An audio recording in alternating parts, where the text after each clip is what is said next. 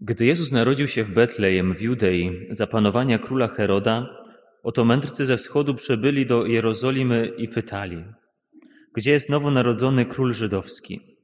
Ujrzeliśmy bowiem jego gwiazdę na wschodzie i przybyliśmy oddać mu pokłon. Skoro to usłyszał król Herod, przeraził się, a z nim cała Jerozolima. Zebrał więc wszystkich arcykapłanów i uczonych ludu i wypytywał ich, gdzie ma się narodzić Mesjasz.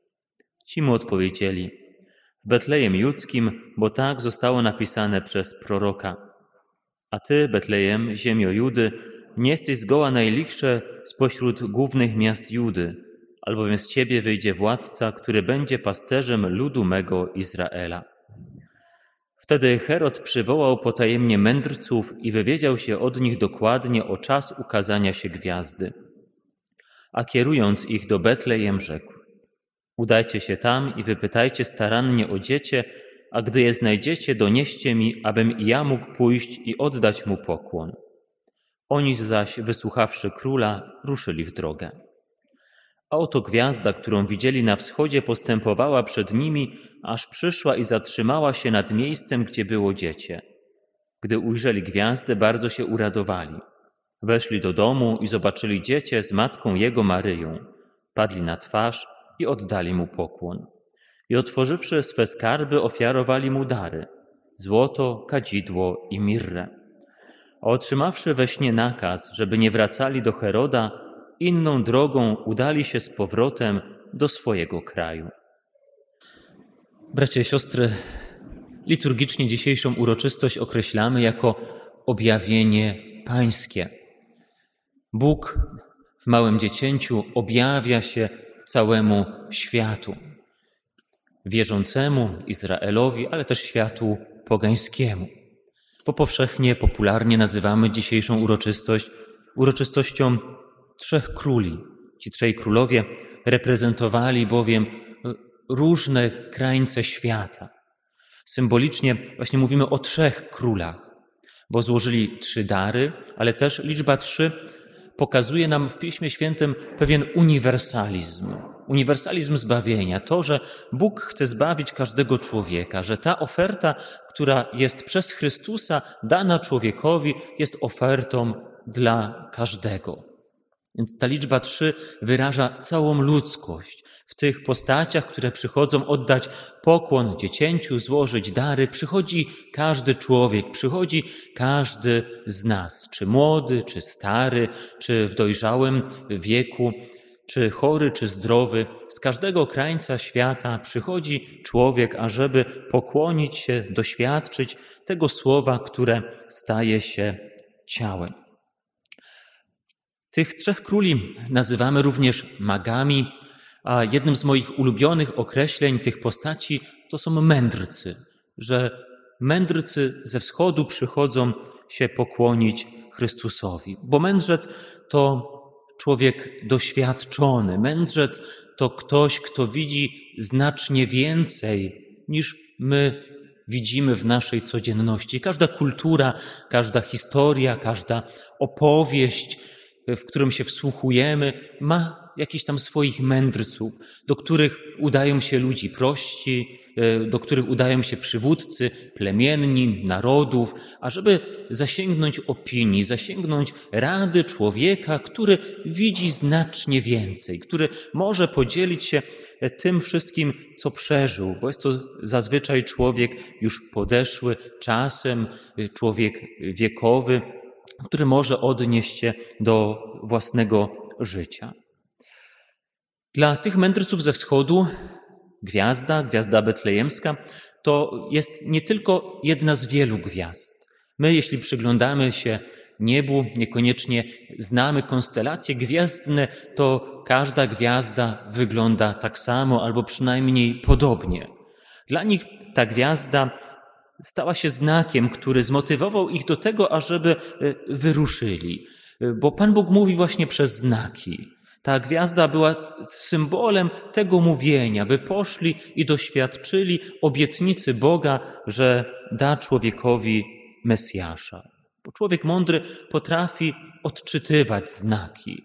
Człowiek niemądry często zatrzymuje się tylko na własnej wiedzy, nie chce zapytać, nie chce sięgnąć dalej, nie chce e, zobaczyć pewnej, pewnej głębi. A taka ludzka wiedza bywa bardzo krótka i jest po prostu wiedzą skończoną. Mędrcy, siostry i bracia, żeby dobrze odczytać znak, bo, bo to jest sztuka, żeby dobrze odczytać znak, bo możemy zostać oczywiście zwiedzeni i, i źle to zinterpretować. Musieli poświęcić dużo czasu i wysiłku. Musieli y, zapewne, tak możemy się tego domyślać, zgłębiać te zapowiedzi mesjańskie obecne choćby w Starym Testamencie. I musieli, musieli je zrozumieć, musieli odnieść to do tego ich obecnego czasu, że tam w Betlejem w tym małym chłopcu, w tym dziecięciu jest Bóg prawdziwy, prawdziwy Bóg. Przecież dzieci w Betlejem e, było wówczas mnóstwo, mnóstwo małych chłopców, a to właśnie ten konkretny chłopiec jest Bogiem, któremu idziemy oddać pokłon.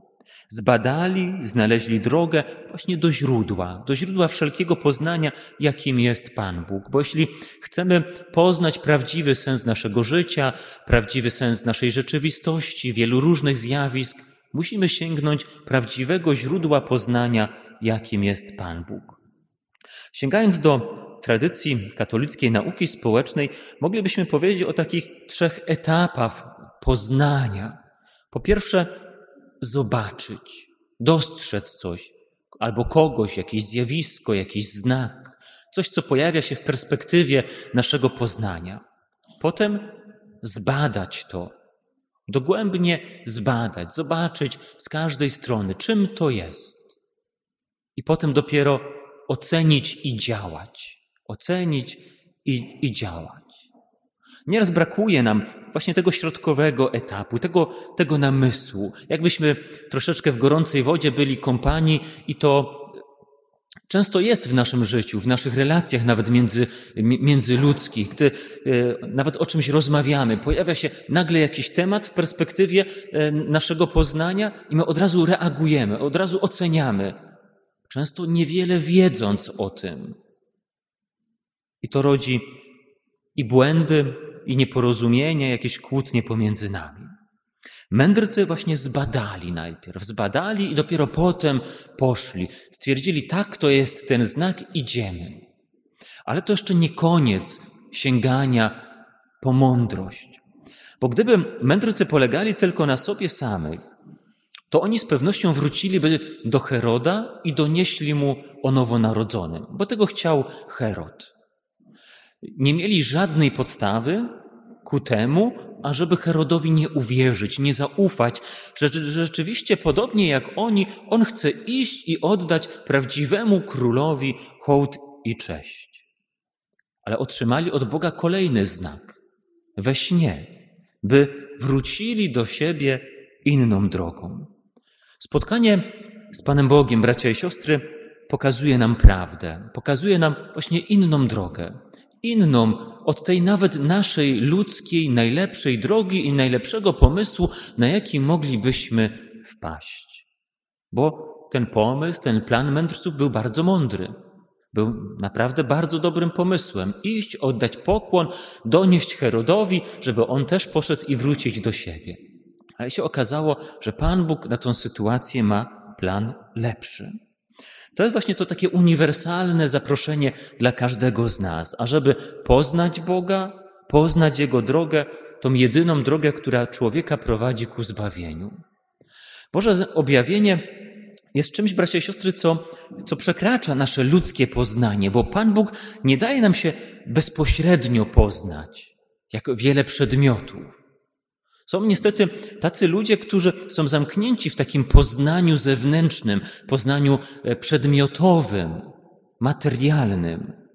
I dla nich ta wiedza, ta mądrość, która pochodzi od Pana Boga, może być wiedzą, która jest nieakceptowalna, bo w głowie się nie mieści, bo tego nie rozumiem, nie potrafię tego sobie wytłumaczyć. Dlatego tego nie akceptuję, tej mądrości Pana Boga, tego, co Pan Bóg dla mnie chce, przez konkretne wydarzenie, przez konkretny znak. Więc jak widzimy, nie jest to bez znaczenia, Czy wierzę Bogu?